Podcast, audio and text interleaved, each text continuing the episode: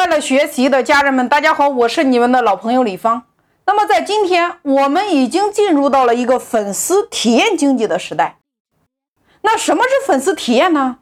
举个例子，你今天在喜马上，你会发现每一个主播都有免费的专辑，哪怕即使是付费的专辑里边，它都会有三条到五条免费试听的音频。为什么？这就是粉丝体验。你只有让粉丝大量的来体验你，他才会形成粘性。有了粘性，才会形成后边的购买。因为他已经认可你了，他愿意为你的所有买单。你看你在直播间，你会发现每一个主播都会有这样的一个动作，两句话，话不多说，先来一波抽奖，这是不是也是一种体验呢？你看你在抖音里边，你在快手里边，你来看短视频，它是不是免费的？这也是一种体验，他在抢夺什么呢？在抢夺粉丝之间的时间。你看，透过这样的体验，是不是形成了粉丝的粘性？然后粉丝才会点了关注呀。当粉丝不断的去一次又一次体验你的时候，他才会有后边的购买行为和裂变行为。所以，我们都知道，你看，平台与平台之间竞争的就是粉丝停留在这个平台上的时间。那各个主播竞争的其实就是粉丝停留在你主播的那个专辑上的时间。你看上一个五年，我们购买产品几乎都是朋友转介绍、朋友推荐。但是这一轮你会发现，九零后和零零后，他不会听你说了什么，他会靠他自己的五官体验之后，他认为你好，你才好，而不再是一个转介绍。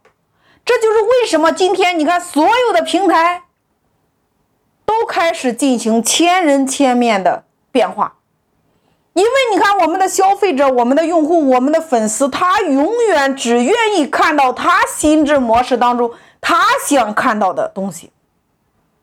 你看我在社群营销专辑里边，我在这个二十一天玩转美团专辑里边，我都有详细的拆解。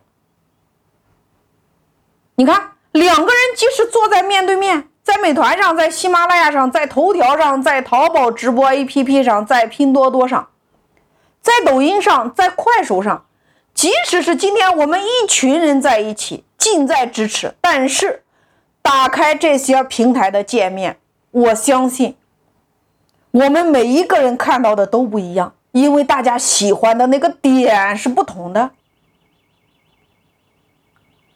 这就是今天的媒体，这就是今天的信息，这就是今天每一个粉丝的认知度是不同的，这就是粉丝的体验经济时代。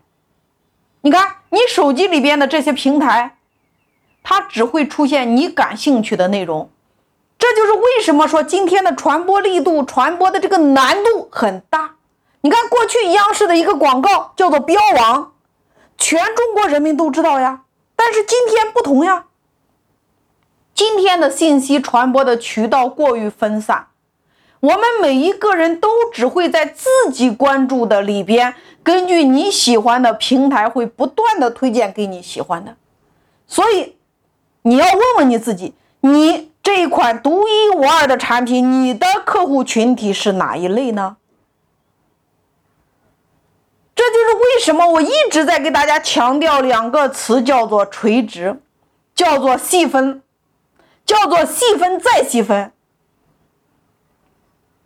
你只有先让喜欢你的那一波粉丝先来体验你呀，他只有不断的体验你，不断的尝试你，你才能够慢慢的去改变他心智当中的那个认知，他才会接受你后端的产品呀。你看，这就是粉丝体验营销呀。粉丝体验营销可以分为四大块。第一块形象体验。你看，粉丝在体验你的产品之前，他不会听你说你的产品有多好多好，他会用他的眼睛去看，用他的感知，用他的感觉去感知，用他的感官来体验，用他的眼睛来捕捉到他想要的信息。你只有能够获得他的眼球经济。才会有你们后边的故事，所以你的产品外观形象是不是很重要？在直播间里边，你的预告的特色、你的文案的特色、你海报的特色、你头图的特色、你标题文字的特色，是形成粉丝感官体验的核心。那么第二种体验叫做功能体验。功能体验一句话很简单，就是你买了这款之后，你买了这个产品之后。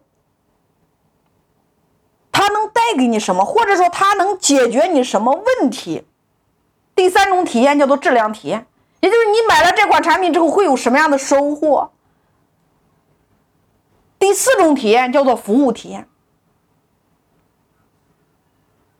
你看，服务体验在线上，你在直播间里边的服务体验，红包抽奖，这就是体验呀。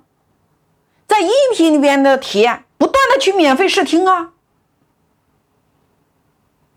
在线下的体验，你像比较有名的海底捞，到火锅里边去竞争，他在无人的地带里边打出了一张特色的牌，叫做服务体验，是不是拉开了差异化的竞争？所以你看这四大体验。